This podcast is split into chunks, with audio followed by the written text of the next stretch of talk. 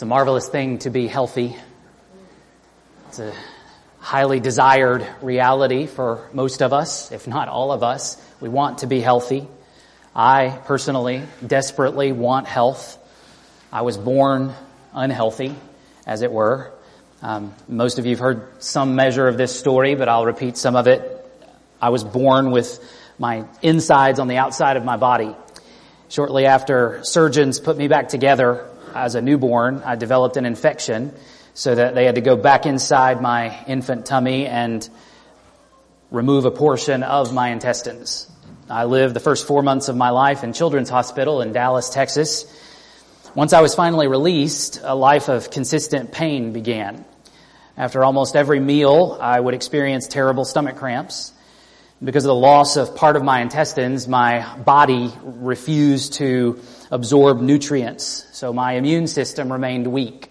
So I would catch whatever was going around every year, throughout the year, all the time, throughout my childhood. Not to mention the fact that I've spent most of my life allergic to pretty much everything green in this world. Nevertheless, God has been gracious to me to provide some measure of physical health. And I say that I desperately want health for my body, but am I willing to do what it takes? Am I willing to make the necessary sacrifices? As much as I desire health for my body, how much more do you think Jesus Christ desires health for his body? You and I, as Christians, are part of the body of Christ. And to speak of discipleship is to speak of maintaining the health of Christ's body. As we consider missions emphasis, we turn our attention yet again to the Great Commission, in which Jesus commands his disciples to make more disciples. The building up of Christ's body is one way to view the nature of missions and the nature of the mission. We often think of church planting in connection with missions, but church planting is only an early stage in the process. We must be concerned with church development, church growth, and church health. This morning we're going to consider a section of Ephesians chapter 4. In this passage, Paul famously mixes his metaphors as he refers to the construction, the building of the organic body of Christ. But before we dig into this passage, let's briefly sketch an overview of the first three chapters of Ephesians. Paul begins this letter with one of the most breathtaking run-on sentences ever written. Verses 3 to 14 of chapter 1 consist of a single 202 Greek word sentence, a praise of the triune God, Father, Son, and Holy Spirit, and their distinct roles in the salvation of God's people. Paul then closes chapter one with a prayer for the Ephesian Christians, asking that God would allow them to know three grand truths.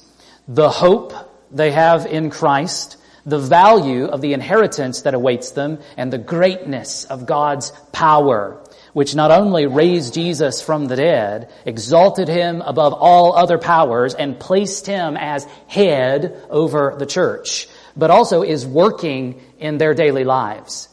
Note the last two verses of chapter one as they have some specific connections to our passage this morning. And he put all things under his feet and gave him as head over all things to the church, which is his body, the fullness of him who fills all in all.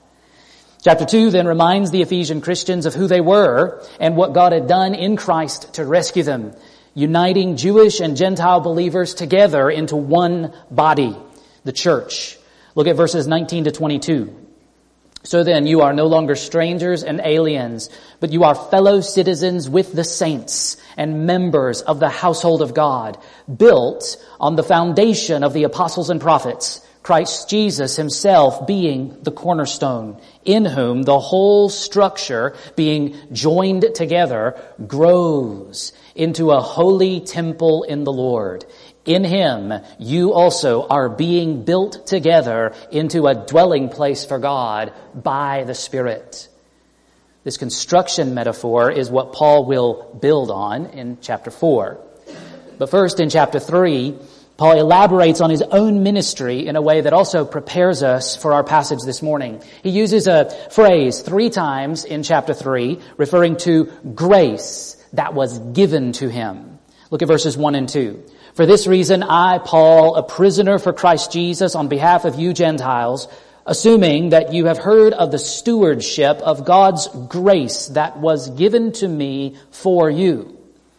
Also see verses seven and eight of this gospel, I was made a minister according to the gift of God's grace, which was given me by the working of his power.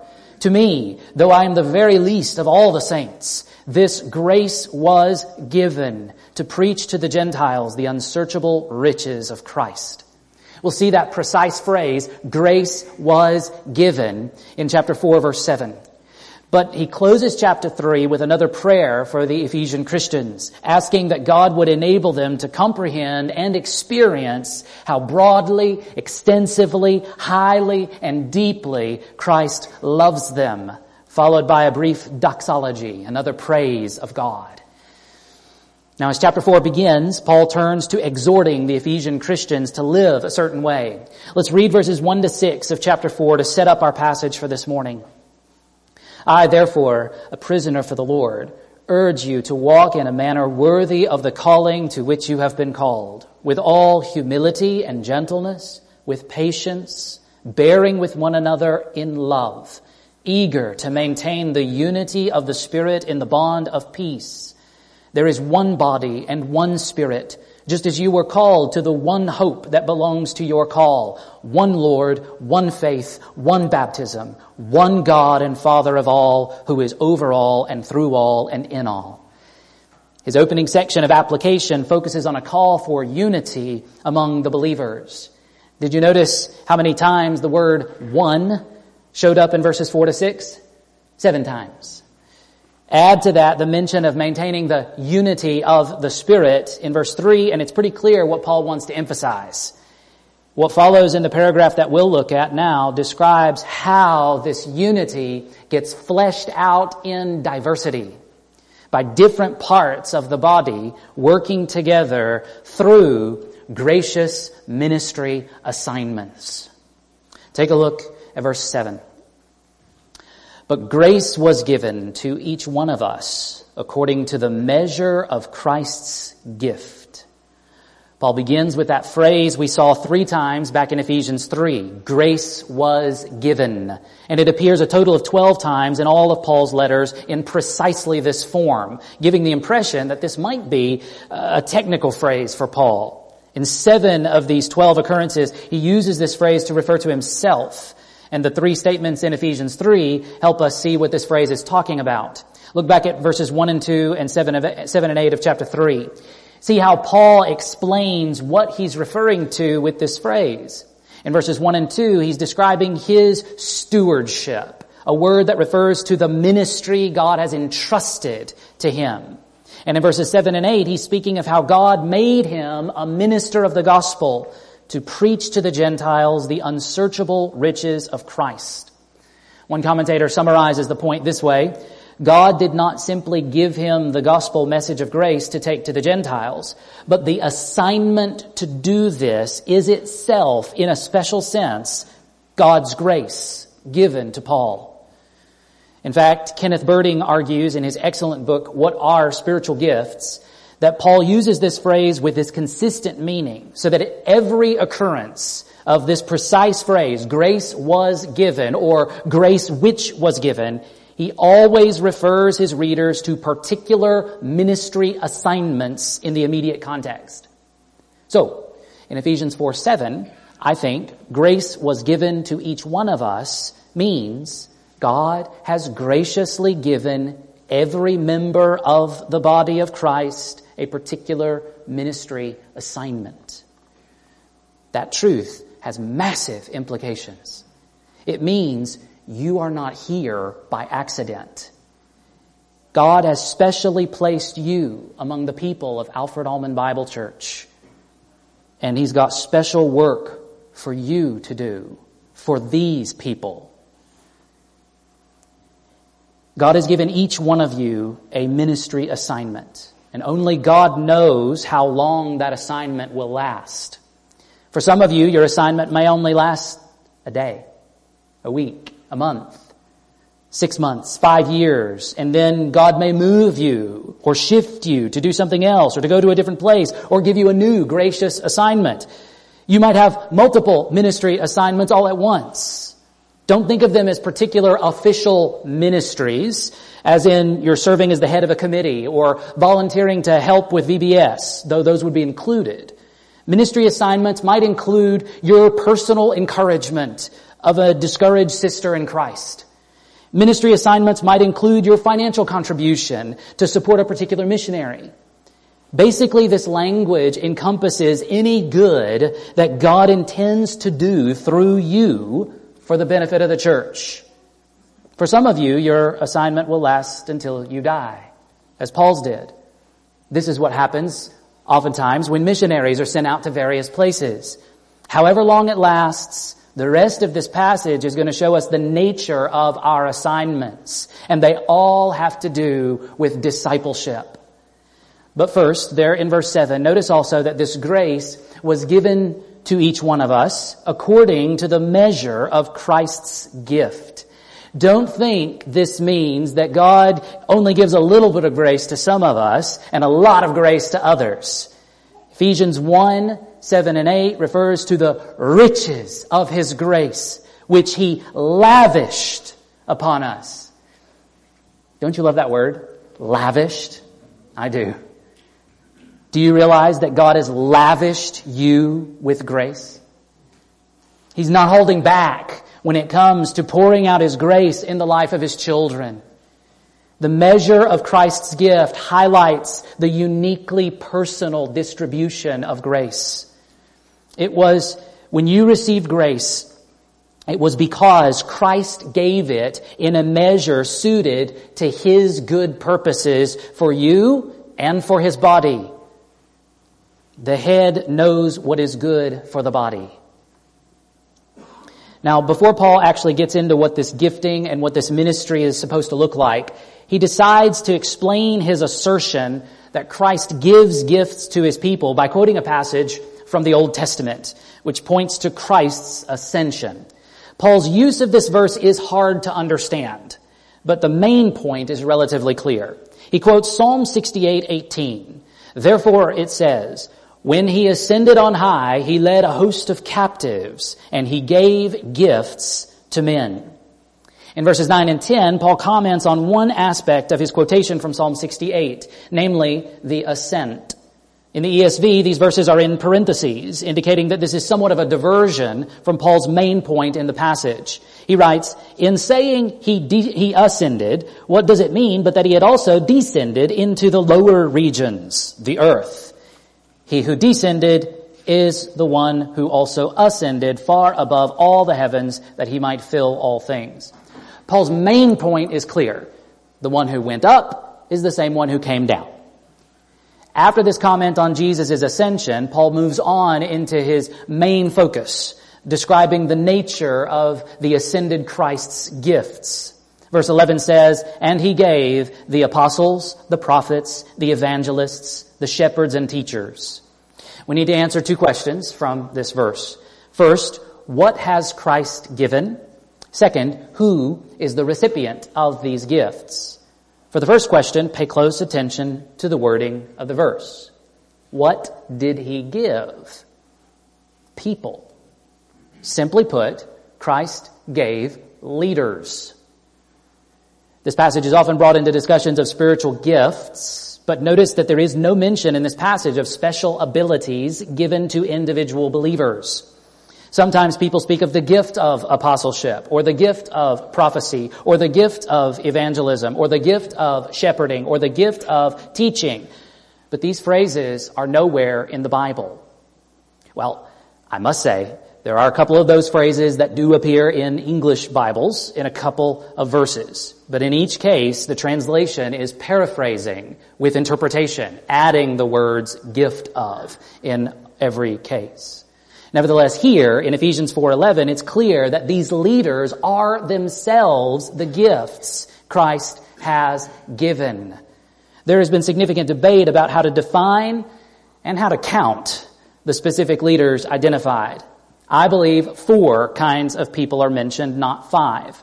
I also believe Paul has grouped them in a certain way and sequenced them this way for a particular reason. I believe Paul intends the first two to be understood together, apostles and prophets, and the last two to be understood together, evangelists and pastoral teachers. If this is right, Paul is probably listing the first two as foundational leaders of the church. And the last two are listed as leaders that should continue to be present in every local church throughout history. The apostles and prophets continue to serve as Christ's gift to the church today and to all local churches in that they have provided the scriptures from which every local church benefits. This fits with how he characterized apostles and prophets in Ephesians 2.20, referring to the household of God built on the foundation of the apostles and prophets. Just seven verses later, in Ephesians 3.5, Paul refers to the mystery of Christ, which was not made known to the sons of men in other generations as it has now been revealed to his holy apostles and prophets by the Spirit. This suggests that the apostles and prophets are those who were responsible for producing the New Testament writings. Thus, Christ gave the apostles and prophets as gifts to all churches. And the way we receive the benefits of this foundational gift is by enjoying the scriptures they produced for us. Next, Paul says Christ gave evangelists. In our day, this is probably the most misunderstood term from Ephesians 4:11 because the English word evangelist means something that the Greek word does not. When we refer to an evangelist, we tend to think of someone like Billy Graham, who traveled around speaking to thousands at tent meetings or revival meetings. In fact, it's the great revivalist movement of the Second Great Awakening in the 1800s in America that began the usage of the term evangelist in this specialized technical sense, stepping away from the biblical definition of the term. The Greek word simply means someone who communicates the gospel message to other people. Thus, biblically, an evangelist is simply someone who proclaims the gospel to believers and also to non-believers. Evangelists in the New Testament were almost certainly not itinerant ministers who traveled around to different places preaching the gospel to non-believers only. Consider 2 Timothy 4 5. Paul commands Timothy, who, by the way, was serving in the church of Ephesus, as for you, always be sober minded, endure suffering, do the work of an evangelist, fulfill your ministry. Paul is almost certainly telling Timothy to fulfill his evangelistic ministry to the church in Ephesus. As is clear from the context in 2 Timothy, the Ephesian church was threatened by false teaching. And Paul is charging Timothy to remind them of the gospel evermore so that they will not be drawn away from it. Commentator Peter O'Brien writes, the admonition to Timothy to do the work of an evangelist is set within the context of a settled congregation which presumably meant a ministry to believers and unbelievers alike, while the cognate verb rendered preach the gospel or evangelize covers a range of activities from what we might call primary evangelism and the planting of churches to the ongoing building of Christians and the establishment of settled congregations. This fits well with Ephesians 4:11. Christ has given evangelists to the church. I believe that every time I step behind this pulpit, I am doing the work of an evangelist. In fact, I see it as my primary task, my ministry assignment, if you will, to preach the gospel to the people of Alfred Almond Bible Church, as well as everybody else. One writer describes evangelism as the meat and potatoes of regular pastoral instruction and spiritual oversight. Now, don't hear me suggesting that I or other pastors or any of you shouldn't be sharing the gospel with unbelievers. I'm simply pointing out that the meaning of the word evangelist and the meaning of the word evangelize in the Bible does not specifically describe telling the gospel to unbelievers. The audience of the action is not in view in the word itself. The gospel is for believers and unbelievers as well. We should be talking about Jesus and talking about what Jesus has done to save sinners with everyone. The expected response to the gospel is slightly different. Unbelievers need to repent of their sin and trust in Jesus for the first time. Believers need to be strengthened in their faith and transformed to be more like Jesus. The Spirit of God uses the gospel of God to accomplish all of that. Thus, sometimes Christians might separate evangelism and discipleship as though evangelism is what you do to unbelievers and discipleship is what you do to believers. However, the scriptures point in a different direction. The scriptures hold out evangelism as the overarching umbrella category, and the work of discipleship is a subset of evangelism. They must not be separated. Well, what about the fourth gift? Most English Bibles have shepherds and teachers, or pastors and teachers, and the word and could come across as indicating two separate gifts. But the Greek construction combines them into one type of person. Most likely, Paul intends the first word, shepherds or pastors, to serve as a subset of the second word, teachers. As one Greek grammar expert from Dallas Seminary puts it, Paul hereby implies that all pastors are to be teachers, though not all teachers are to be pastors. Thus, Paul's point is to suggest that Christ has given pastors to the church, but he adds the word teachers in this construction to emphasize that it is particularly in their teaching that they serve as a gift to the church. This is not to denigrate teachers in the church who are not pastors. It is merely to acknowledge that Paul's focus here is on pastors. Pastors, which are shepherds, which are overseers, which are elders, exercise their authority in the local church through teaching which is to say that we exercise an authority of counsel, to borrow a phrase from Jonathan Leeman. Paul's point here is to suggest that evangelists and pastors are Christ's gifts to churches so that they, unlike apostles and prophets, will continue to provide leadership to churches until Christ returns. And one final comment on this point before we move on.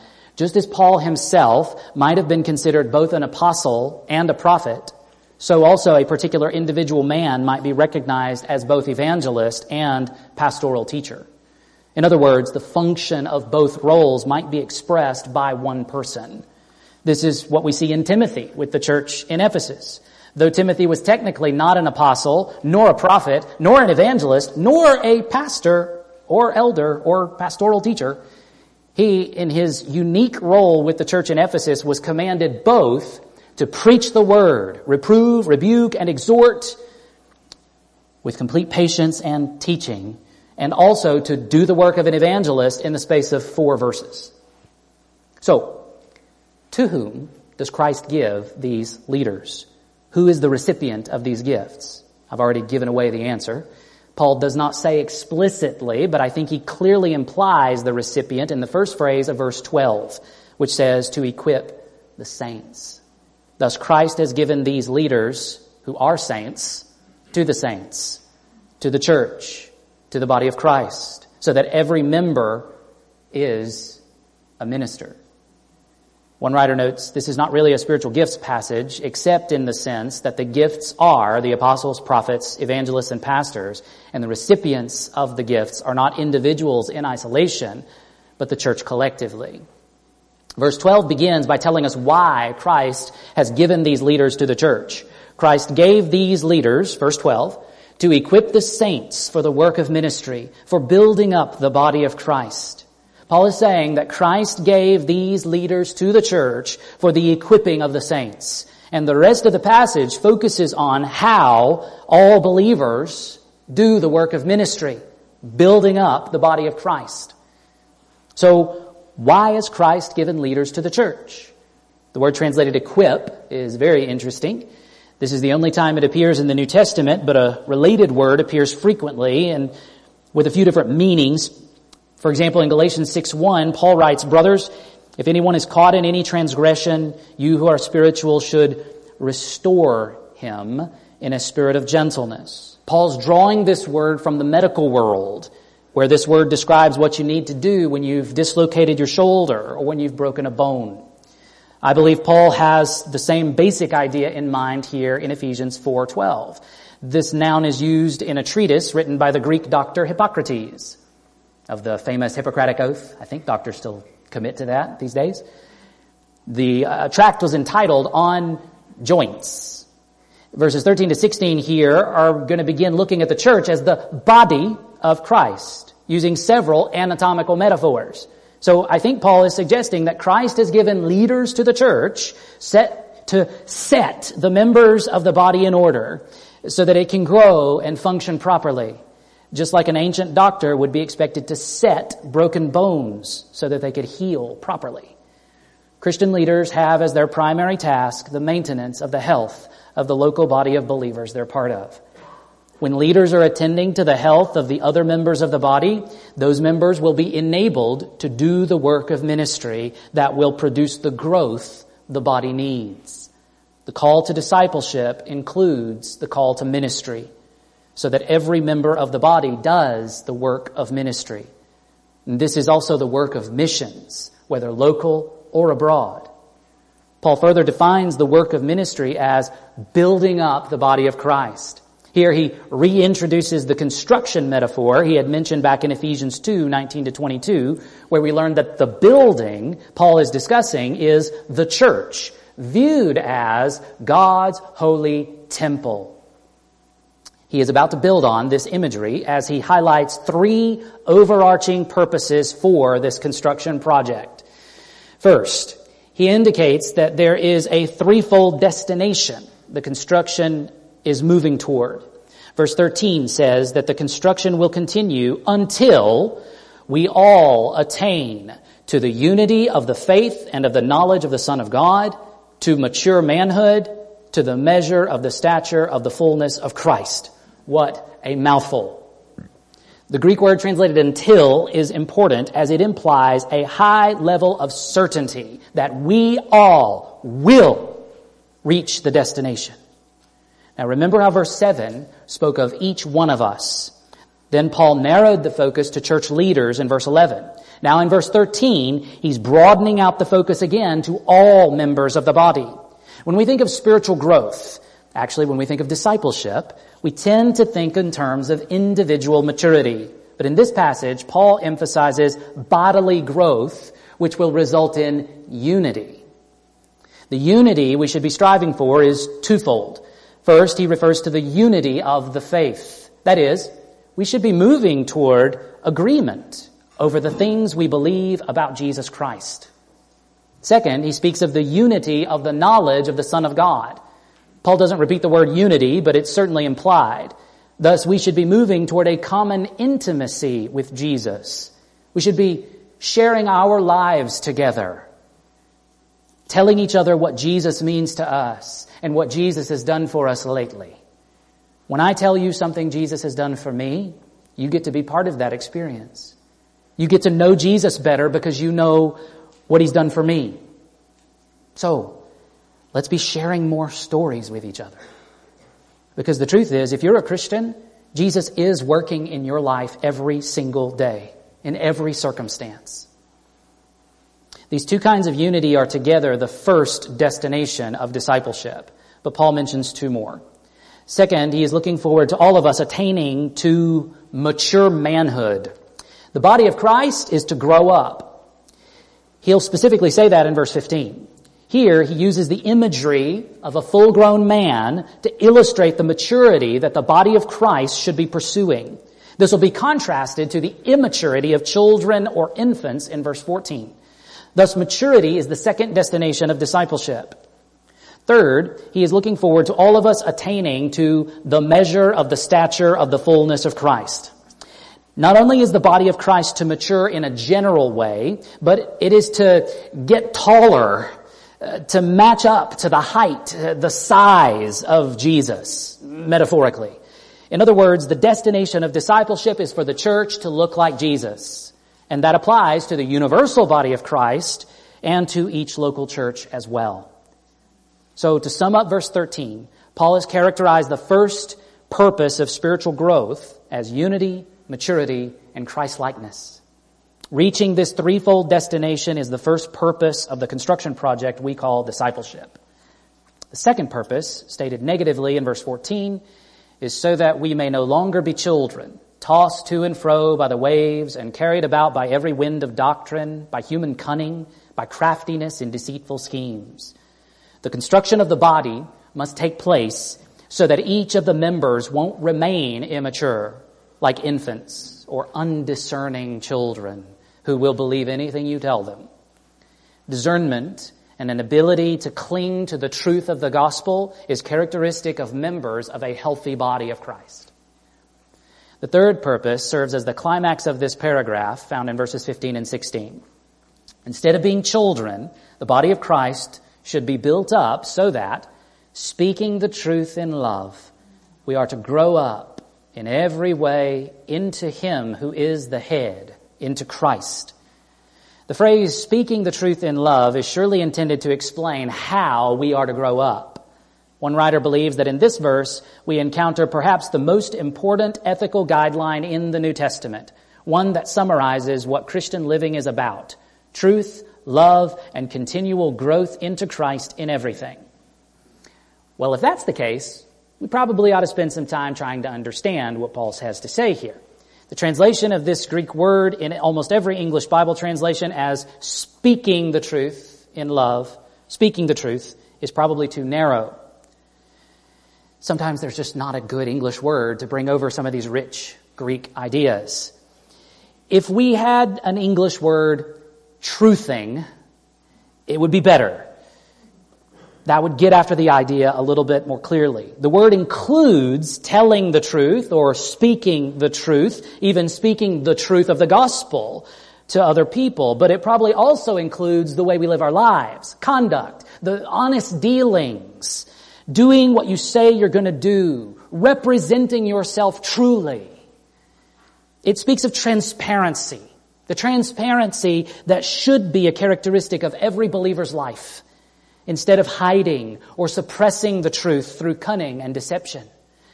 According to verse 14, lies and deceit are what throws off children and keeps them in their immaturity, whereas verse 15 shows us that truth produces growth and maturity. This truthing, being truthful, practicing the truth, I think John uses that phrase, must be done in love. What does that mean?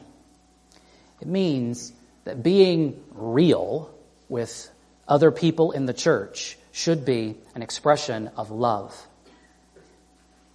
Don't you see that it's the loving thing to do to let other Christians get to know you? To let other Christians know who you really are, what you're really struggling with, how life is really going? And if the body of Christ is working at all properly, it's very likely you will be loved in return. Paul says that the third purpose of this construction project is growing up in every way into Him who is the head, into Christ. What does it mean to grow up into Christ?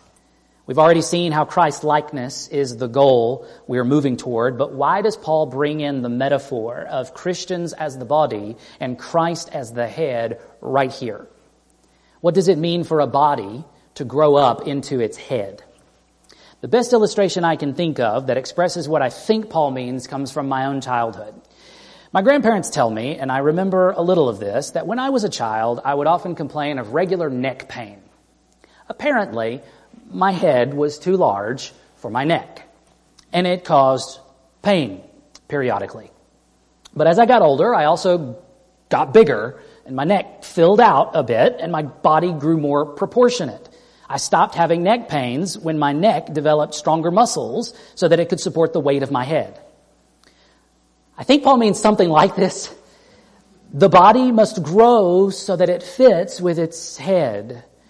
Uh, maybe you've played the matching game before where you have a head, a torso, and pants or something, all dressed with different clothing, and you're supposed to mix them up and then fit the head with the right torso and the right legs you can tell when you've got a mismatch, right? When the body doesn't quite fit with the head.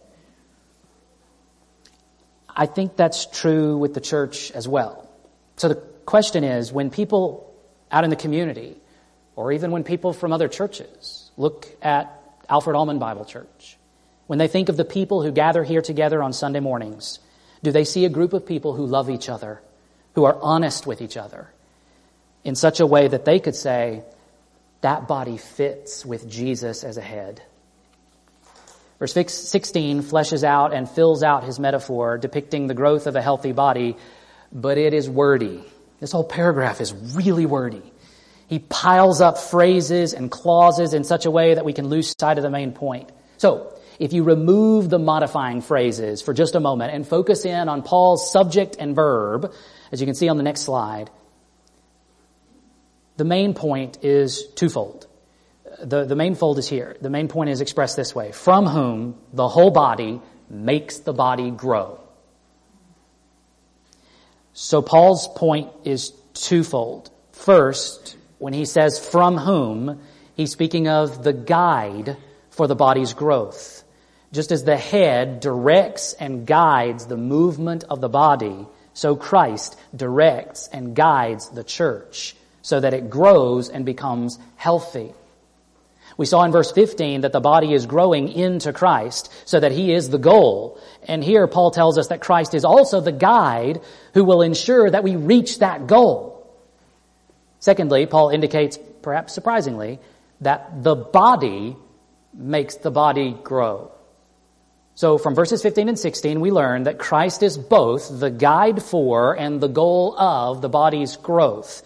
And the whole body causes itself to grow.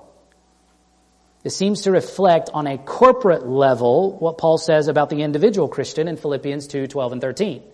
Work out your own salvation with fear and trembling, for it is God who works in you both to will and to work for his good pleasure. Paul calls believers to work hard, to exercise effort, to expend energy but in the same breath, he reminds us that God is working in us as we exert ourselves, producing both the desire to obey God and also the successful obedience of pleasing Him. Well, let's take a brief look at those modifying phrases and we'll see a picture of discipleship unfolding in organic community. As he mixes the metaphor of the living and growing body of Christ with the metaphor of the construction of a temple building.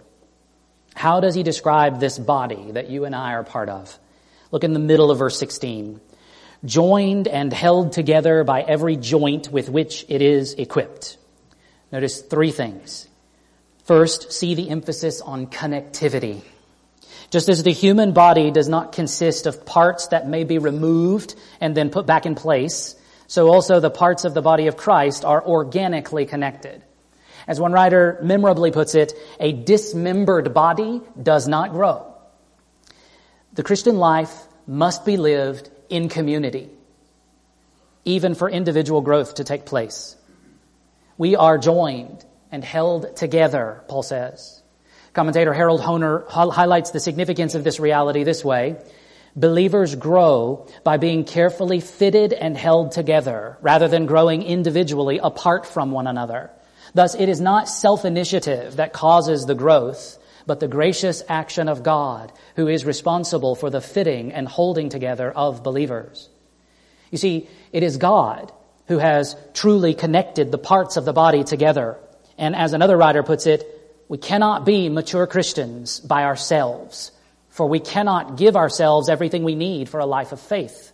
Christ could supply our needs directly, but instead, he has chosen to grace other people so that they contribute to us and we contribute to them. Grace comes from God, but it is also conveyed along horizontal channels. The second thing to notice is that every joint is mentioned. The English word joint brings to mind the elbow or the knee, but the Greek word is much broader. It refers to points of contact or connections. It's related to the Greek word that means to touch. So, touching points. It's related to the Greek word uh, that means to touch. By using this word, Paul is emphasizing the need for the parts of the body to connect with each other, to touch each other. By, as Hoehner writes, the union and growth of the body can only come when there is contact with other members of the body. The immediately practical implication of this is that we need to be connecting with each other, both more often and more intimately. It is through contact between members that Christ maintains the health of his body. The third, the third thing to notice is actually obscured in the ESV. The Greek word the ESV translates with which it is equipped simply means supporting, as the NIV translates the phrase, joined and held together by every supporting ligament. In Galatians 3:5, Paul reminded the Galatian Christians that God had supplied, same word, supplied the Spirit to them as they trusted God's Word. And as it was used in Greek literature outside the Bible, this word indicates a lavishly generous provision of financial support. So that a wealthy person would support a needy person or group, ensuring them that whatever need may arise, they've got it covered. Well, five times in Ephesians, Paul has already mentioned the wealth or the riches of God that he spends supporting us needy Christians. We won't take time now to look at them, but Jesus has been depicted as the immeasurably wealthy benefactor who supports us so that we achieve the goals he has set for us. Here, however, Paul's emphasis is on the connections in the body of Christ that support the growth of the body. When you and I have a need, how do we expect God to meet that need? And scripture gives us ample reason to trust that God is going to meet our needs. I think Paul suggests here that often, if not always, God meets the needs of his people through his people. God uses one part of the body to meet the needs of the other parts. Now, the last phrase that Paul uses to characterize the body before he actually gets to the main verb of the sentence is radically paraphrased in the ESV. It says, when each part is working properly. And most English translations are similar. The King James Version is closer. It has, according to the effectual working in the measure of every part. But I have no idea what that means. It's a very difficult Greek construction to make sense of. I translate the phrase, according to the measured energy of each single part. The phrase links up with the beginning of this passage, verse 7, using the word measure. But, but grace was given to each one of us according to the measure of Christ's gift. Paul is reiterating here at the end of the passage that every believer, every part of the body has a crucial role to play in maintaining the health of the whole body. Whereas in verse 7, grace was the focus. Here, power is in view. Not only does Christ measure out leaders to the church, but he also measures out power or energy to each individual part of the body. As the ESV translates the phrase, when each part is working properly, the emphasis seems to come down on our functioning properly, to our doing it right. And that just puts more pressure on us when the point of the passage is exactly the opposite, to take the pressure off of every individual because we're working together and God's supplying grace. The two other places in Ephesians where the word power or energy is used, it refers to God's power working on behalf of believers, and that fits right here too. So now we return to Paul's main point. The whole body makes the body grow so that it builds itself up in love. As the parts of the body work together, the health of the body is maintained and the growth is promoted. The result is the completion of the construction project, the building of the temple of God. When we think of building someone up, we might simply think of encouragement or helping somebody in need. Though those ideas are probably included, Paul has something much grander in mind.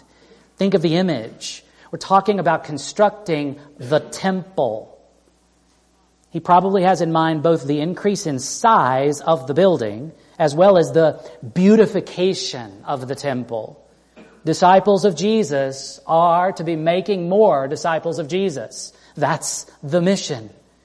The multiplication of missions fits with the construction of the dwelling place for God. Finally, this construction project must be pursued in love, a phrase that has appeared three times in Ephesians 4 and three additional times in the rest of the letter. Love is by definition a reality that can only be experienced properly with other people. The church, Alfred Almond Bible Church, exists for a grand purpose, according to Ephesians 3.10, which says, through the church, the manifold wisdom of God might now be made known to the rulers and authorities in the heavenly places. One of my professors at Wheaton, Kevin Vanhoozer, was fond of referring to the church as the theater of the gospel. And Paul probably has that kind of metaphor in mind here. As we live out truth, love, and growth in community, we are supposed to be improvising in our varied circumstances according to the script of the gospel. According to Vanhoozer, the leaders Christ has given to the church are like theater directors who help the congregation become better actors by helping them learn the script and understand how it should be performed in the present cultural scene. And don't hear the word actors there as indicating that we're talking about pretending or faking it. It's not what he means. The audience of this grand drama includes the rulers and authorities in the heavenly places. When we live out truth, love, and growth in community, we remind Satan of his doom. We remind Satan that we are on the victorious side of the spiritual war. When we isolate ourselves, reject intimacy, reject truth, and fail to love, Satan can look at our church as a reason for hope do we as a church family want to give Satan a reason to think he's gaining ground? Or wouldn't you like to cultivate a community here that whenever Satan and the other rulers and authorities look at our relationships together, reminds them of their utter defeat because of the death and resurrection of Jesus? Well, what have we learned? There are five lessons from this passage. You can see them in your bulletin, so you can take them home with you. Number one, every Christian is specially placed in the body of Christ. That means you. Every Christian is specially placed in the body of Christ right here, right now, with these people for this season. And you've been, and every Christian has been given a unique ministry assignment that is vital for the health of the body or a series of ministry assignments. Number two, Jesus has given leaders to the church to provide guidance and opportunities for individual believers to do the work of ministry. Number three, discipleship means cultivating a healthy body that is growing toward greater unity, maturity, and Christ-likeness. Number four, honesty, vulnerability, openness, and truthfulness are key factors in maintaining the health and growth of the body. And number five, Christ is both the guide for and the goal of the body's growth, even as the body brings about the growth of the body. We want to see these things lived out in this community. So I invite you to join me in praying that God would help us because we need His help to do this. We need His help to prioritize our relationships with the people here, to spend time with each other, to touch each other, in ways that are life giving and encouraging. And so let's pray and ask Him for wisdom and power to do those things. Father, thank you for giving us a layout of the mission. You've given us the calling orders, the marching orders very clearly in Scripture that we are to be about the business of making disciples. That's not just about bringing about conversions. That's about building a healthy body. That's about constructing a holy temple. And we need your help to do this. We need your help to love each other properly, to love each other enough to let people see us for real, to let us, let us open ourselves to do the risky thing, to love and to be loved, to know and to be known. Oh, Father, you've told us it's better this way. Would you help us to believe that and take the risk? And help us to be willing to move into each other's lives in ways that are encouraging and supportive and helpful. Thank you for your love for us. Thank you for accomplishing the work of the cross in your Son to satisfy your own judgment against us because we don't do this well. We fail and we will fail. And you have covered our failures in the blood of Jesus. So let us not wallow in guilt. Let us get up and keep moving forward. So thank you for your Spirit who lives in each of us to empower us to do it, to put it into practice, to live it out. But ultimately, Jesus is the one who builds his church, and he's promised to do it. Death itself has no power to break or destroy or overcome this construction project. And so let us lean into it with confidence. Thank you for all the resources you give. Thank you for these people. Thank you for their place in my life, the friendships, the relationships that have built me up as an individual. I pray that there would be multiplied impact of that in the days to come. It is for Jesus' sake that we ask you to do these things.